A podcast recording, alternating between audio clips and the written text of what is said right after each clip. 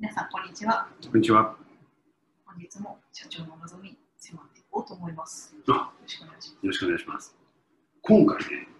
ちょっとね、ここに来るまでの間に、電車の中でふっとこう考考えたというか、思いついたというか、出てきたのがあるんですよ。その話でいい？あ、大丈夫。あのね、あのゴルフをずっとやってるんだけど、ゴルフのね、練習場、練習場というか、レッスンの時に、ある時に先生に言われたんだよ。あの高見さん、今やってるのは練習ですか？で、はい、練習です。練習っていうのはね、できないことを身につけるために、何度も繰り返し、同じあのそのそのスイングを身につけようとして同じことを繰り返すのを練習って言うんですよ。高見さん、さっきから見てると気持ちよく球を打ってますよね。うん、はい、打ってます。それはね、練習じゃなくて運動って言うんです。言うたのね。でなるほどと。確かに、確かに練習じゃないな。気持ちよくボール打ってた。で、気持ちよくボール打って、いい球が出ると、その時にね、あナイスショットだ、これ、今日うまくいってる、これで絶好調、よかったって思うでしょ。だけど、どうやって打ったらその球が出るのかっていうのを、きちんと練習で身につけてないから、うん。その都度失敗する時もあれば、今日は調子いいなっていう時もあればって、ばらつきがあるでしょ。そのばらつきをなくすために、本来はこういう形で振らなきゃいけないっていうのを身につける練習をして、本番はその身についたものを何も考えず、体が覚えてる形で振っていく。だから同じことができるんですよ。で、まあ、ね、本番の時に合わせて、それまでにこう練習をどれだけ重ねたかがその精度を決めるんだっていう話だったのね。ああ、確かにあの、中学生の時、部活がテニスだったんですけど、ひたすらなんか1年生で素振りをするじゃないですか。でも素振りがうまくできてる子って、うんやっぱ本番でも強いですようんうんね。うんそうそうそう。綺麗ってそう。でも、その素振りやってる時って球打たないじゃない、当然だけど。楽しくないですよ。で、なんで球打っちゃいけないのかって言ったら、球が同じところに常に一定に来ないから。だから同じことは再現できない。球に意識がいっちゃって、スイングが崩れるから。球を、球に当てに行こうとするから、スイングが崩れる。なるほど。じゃあ体に正しい形を覚えさせるから、そうそうそう。球に集中できる。そうそうそうそうそうそう。で、そのためにゴルフも、あの、とにかく練習が大事ですよ。練習の時に本当は、だから球を打たないで、素振りが一番いいよっていうふうに言われるし、もしその球を打つんだとしても、その形をちゃんと意識して、自分が今までやってきた癖のある打ち方じゃなくて、正しいスイングを意識して振っていくっていうことをやんなきゃダメですよ。これを練習っていうんですよって言われたのね。で、なるほど。っていうことで、今その自分ではちゃんと練習場に行くと、いわゆる練習やってるから、ほとんどいい球なんか打てなかったりするんだけど、身につくまでずっと同じことを繰り返して、変な球ばっかり出て、でもその、その身につくようにやってる、意識してるスイングでもちゃんと球が当たるようになったら身についた。でもね、ある時にこれ、他の先生にも言われたんだけど、ちゃんとしたスイングを身につけようと思ったら、もともとのその癖から自分の新しいスイングに変えるのに、最低2万回素振りしてくれって言わ。それぐらい大変なんだよね、身につけるって。で、それで今日何を言いたいかっていうと、なんで起業しなきゃいけないのかってね、考えたときに、いわゆるね、その素振りだな、練習だなって思ったの。要は、父親から引き継いだ自分の会社っていうのには、少なからず、あの、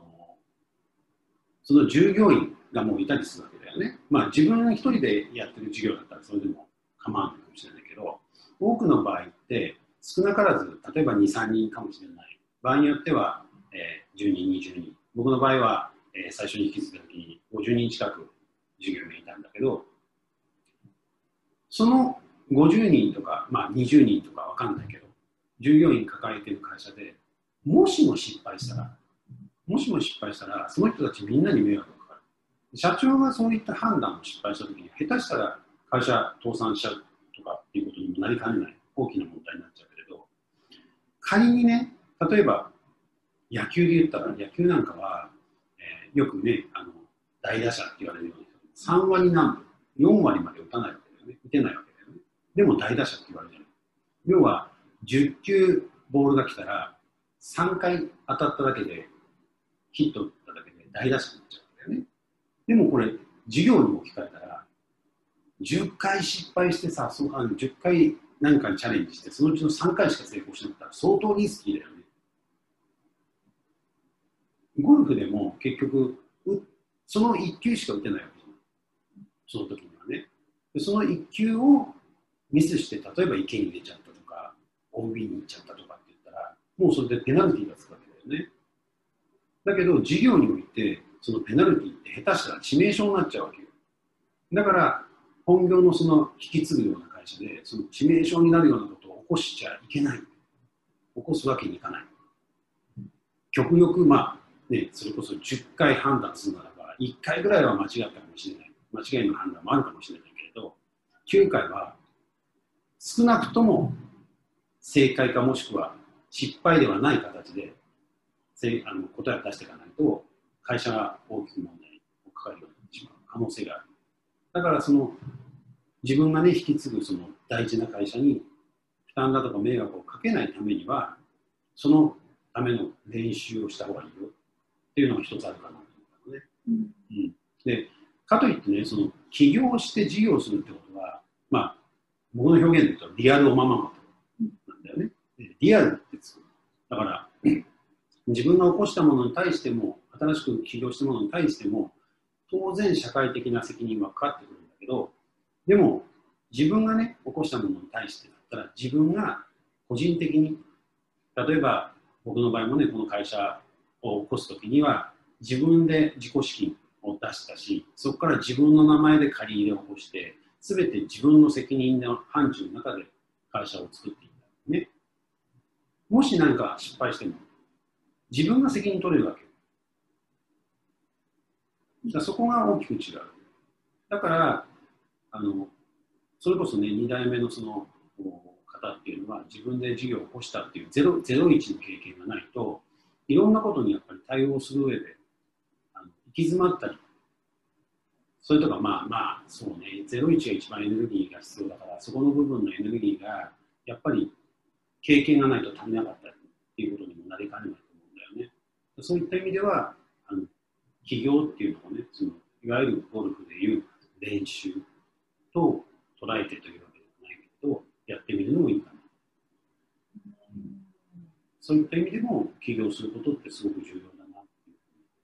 まあ電車なのでこうちょっと思ったうんっていう話でした。あのちょっと前の動画でおっしゃってましたけど、うん。その事業継承がうまくいってる会社とうまくいってない会社の違いで、その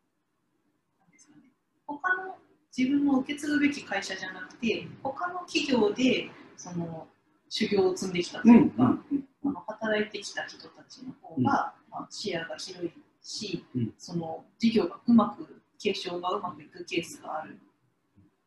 ケースが多いっておっしゃってたのとちょっとリンクしてきますか、うん、そうだね。うん。うん。まあ本当にあの理由なんて一つってことはないからさ、うん。いろんなところで同じような、同じような形で同じ結論に行くっていうのはある。もともとの会社で、えっと、従業員がたくさんいる状態であの事業を失敗してしまうと、まあ、自分だけじゃなくてその従業員もまたその従業員の家族も、そうね。うんまあ、危機が及んでしまうかもしれないそうですね。から起業してその、まあ、練習というか、うん。練習というか、どっちかって言ったら筋トレだよね。事業、事業経営に対する筋力をつけていく。なるほどうん。自分の底力を上げていくそうそうそうそうっていうことですね。そうね。うん。なるほど。それでは本日もありがとうございました。ありがとうございました。